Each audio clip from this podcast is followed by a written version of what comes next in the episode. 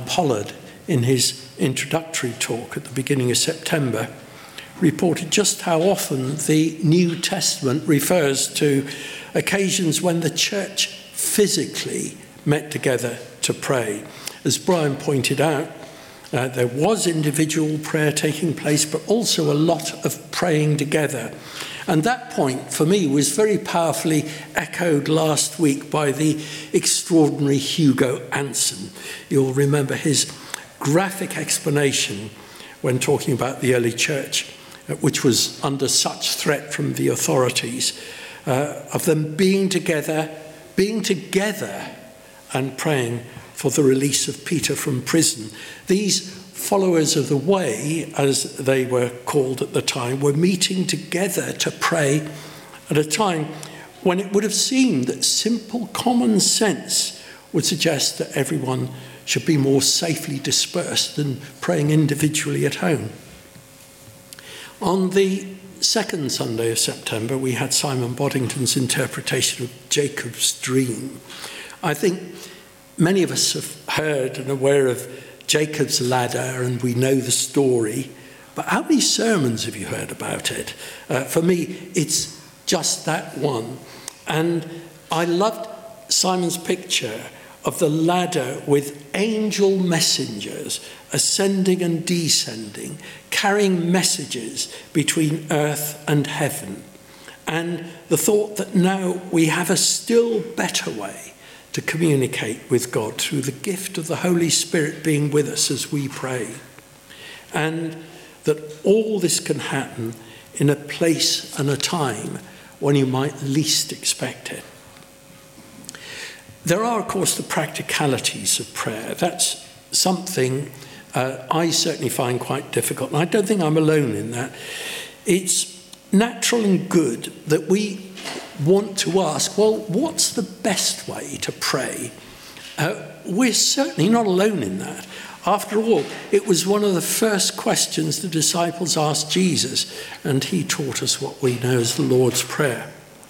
But having said that, we mustn't make it too complicated for ourselves. There is no single right way to pray. We have different personalities, and different approaches work for different people. What works well for one person may not be so good for another. Uh, Billy Graham used to say, Pray as you can, not as you can't. And many Christian teachers have offered similar advice. But there is one terribly obvious thing to say about it. Uh, there are times where we need to be mindful about prayer. We need to give it attention. Uh, in the past, you may have heard me mention the 17th century monk, Brother Lawrence. He wasn't a church leader, he wasn't a theologian. He spent decades doing the most menial of tasks, looking after the brothers' sandals and working in the kitchen.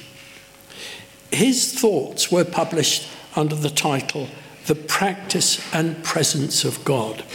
And he wrote this The time of business does not with me differ from the time of prayer. And in the noise and clatter of the kitchen, while several persons at the same time are calling for different things, I possess God in as great tranquility as if I were upon my knees. Prayer is often best when it takes the form of a conversation with God as the day progresses. Of prayer, Brother Lawrence said, You need not cry very loud. He is nearer to us than we think. But he also spoke of the discipline of prayer. He says this often in the beginning, you will think that you're wasting time, but you must go on. Be determined and persevere in it despite all the difficulties. So, while he incorporated prayer into life's everyday activities, the day also had a routine uh, with regular time set aside for prayer. And uh, the monk's pattern of prayer reflected that of our Lord himself individual prayer, but also praying together. Now, I know we're not monks, but perhaps we should more closely follow that pattern of prayer that the Lord performed. Then there's the question of the words we use when we pray. To some people, it, it all seems to come very easily, but others of us find it useful to use set prayers because uh, they sometimes express what we want to say in words that we feel are better than the words that we ourselves can come up with. But let's not forget what Lynn Edge shared with us in our WhatsApp group. And you may remember that she repeated it in the service she led in August. Lynn reminded us that God already knows the needs of everyone. We don't even have to know the difficulties that someone might be facing when we feel led to pray for them. Simply to know their name is enough to pray for them. And you know, there are times when even a name isn't necessary.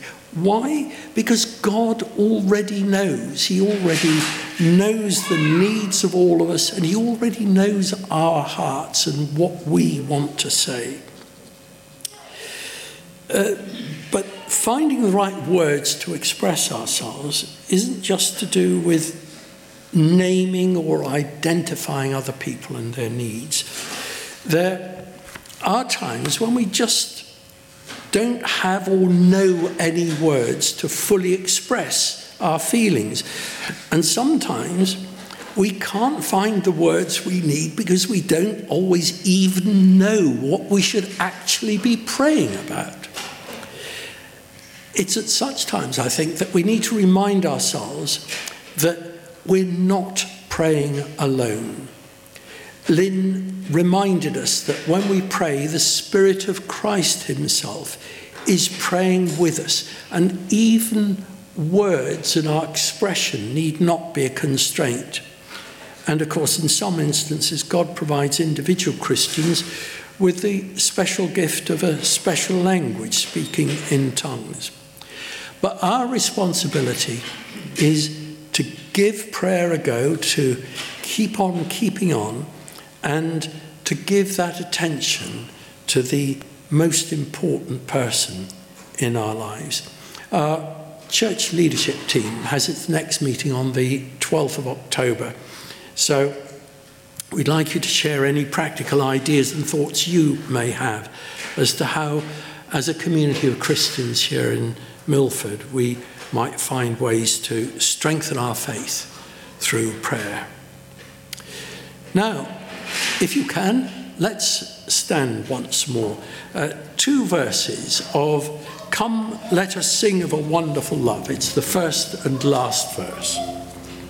Uh, Simon Boddington has asked me to talk about the peace of prayer this morning, and I felt, I felt especially honoured when Simon gave me this passage as the theme for today. Uh, Simon couldn't have the slightest idea why I feel that way. If you look at the screen, you'll see a slightly grubby scrap of paper with today's Bible passage. I have it up in the kitchen where it's been uh, for getting on the past nine years. When I was clearing out the contents of my parents' house after my father died in 2014, this slightly dog eared scrap was pinned up next to the sink in the kitchen. It had been there for decades. It was certainly there when my mother was alive, and she passed away in the early 2000s. I had the great blessing of parents who, as they aged, became ever more kind and gracious. And I've always been inclined to think that one of the reasons was that they set great store by this inspirational advice that the Apostle Paul gave to the church at Philippi, and they constantly reminded themselves of it. At the heart of this passage is the wonderful reassurance that whatever is happening in the world around us, through prayer, petition, and thanksgiving in Christ, we can have the blessing of peace. Peace is surely one of the universal longings of our human hearts. Unless we've given ourselves over to evil, everyone wants peace. We want peace in the world and we want peace in our lives. And what do we mean when we say we want peace? Well, we may think of it in terms of world peace, the absence of conflict between nations and races. We also may think of it in terms of our own personal relationships, our friendships in our homes and our families. And of course, there's that other profound longing we have. We want to feel peace and restfulness in our minds and in our hearts. Anxiety is perhaps the greatest disruptor of happiness, satisfaction, and fulfillment there is. You'd really have thought, with all the undoubted advances of our Western lives, we'd have a greater sense of satisfaction than we have. But the opposite for many of us seems to be the case. All the survey evidence is that people are becoming more anxious, not less anxious. Twice as many people in the UK are undergoing medical treatment for anxiety related dis- disorders as was the case 25 years ago. And uh, more of us are getting anxious. It's important at this point to say that Christians who feel extreme anxiety shouldn't cover up and avoid medical treatment when it's needed. There are times when a combination of medical treatment and prayer is what's needed. But you only have to go online for a few minutes or pick up a newspaper to get an immediate sense of our culture's focus on so much that is negative and uh, the way we uh, always look for someone to blame. It's so easy to end up wallowing in misery.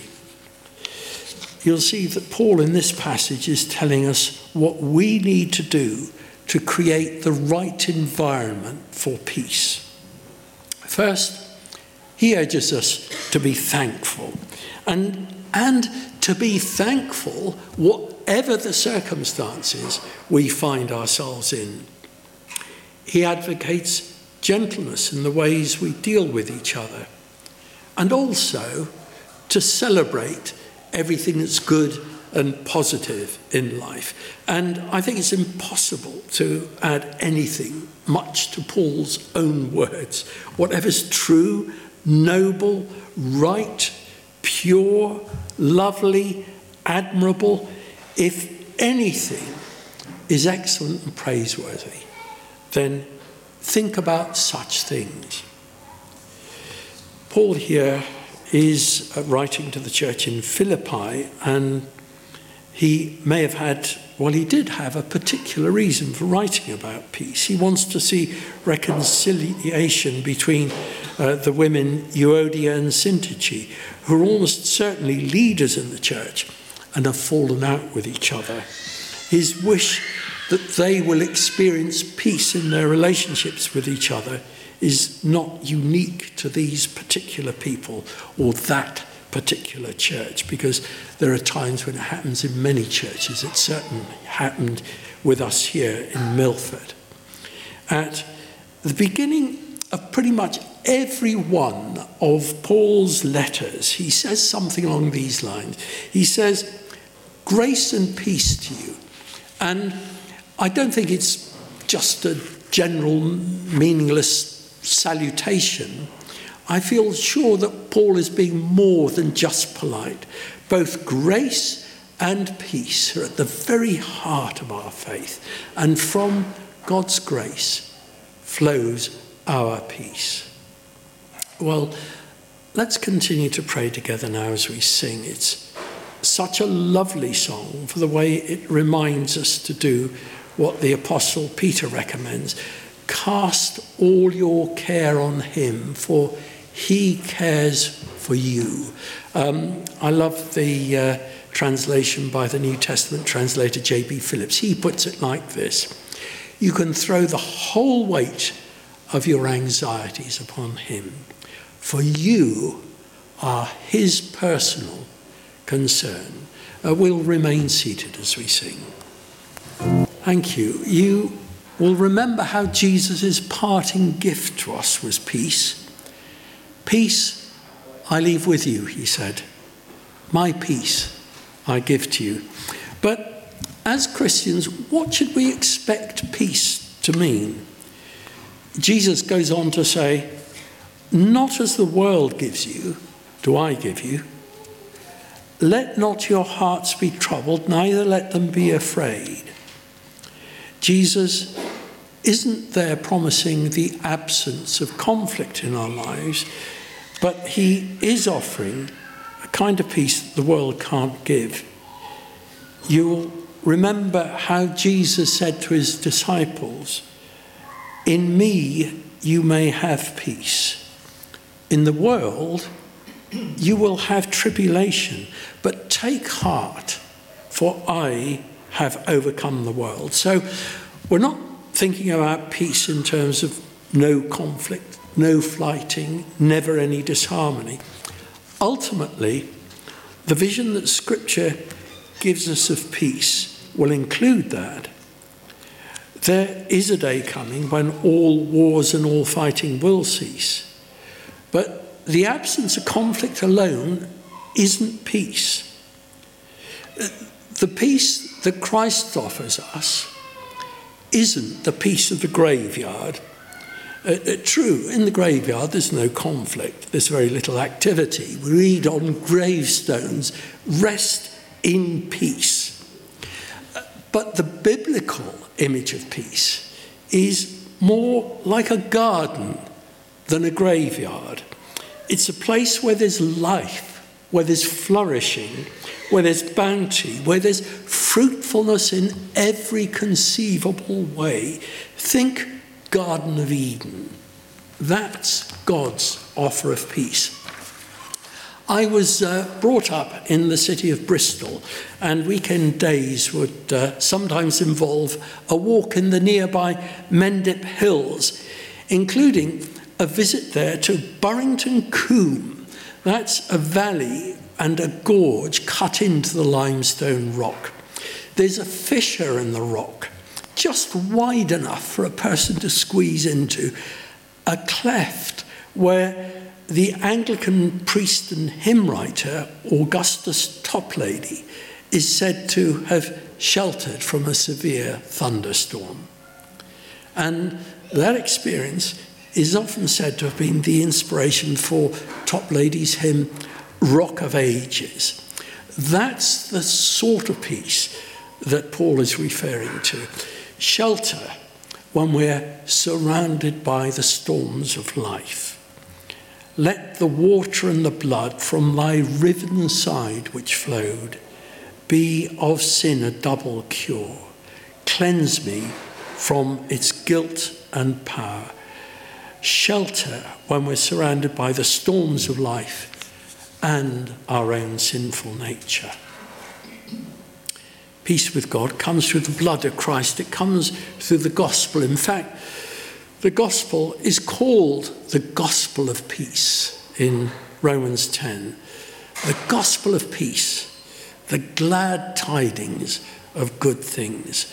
The Hebrew word that is often translated as peace and is used in this passage is shalom.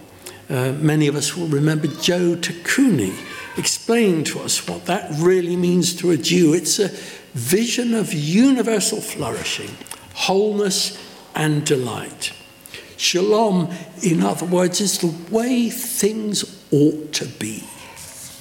You'll remember how Jesus said to his disciples in John 16, I have said these things that in me you may have peace. In the world you will have tribulation, but take heart. I have overcome the world. Uh, the word guard that's used in the passage we're looking at this morning, it's the idea of a garrison. He means that the Spirit of Christ will fill us, bringing with it the peace of God, so that even in the most difficult circumstances, when the world around us seems to be falling apart, the peace of God can fortify our hearts so that we still know calm and serenity and tranquility. The peace of God, which surpasses all understanding, uh, which seems completely irrational, the peace of God, will guard your minds in Christ Jesus. We also get our peace as our minds are fixed on God and it's one of the main purposes and benefits of prayer. Uh, listen to Isaiah. He says, You keep him in perfect peace, whose mind is stayed on you because he trusts in you. And the psalmist tells us, I will set the Lord always before me. Therefore, I will not be greatly moved. Well, enough from me this morning. Let me simply echo the words of Jesus when he says, my peace I leave with you. And the Apostle Paul, whatever is true, whatever is noble, whatever is right, whatever is pure, whatever is lovely, whatever is admirable, if anything is excellent or praiseworthy, think about such things, and the God of peace will be with you. Well, we're coming to the end of our service after.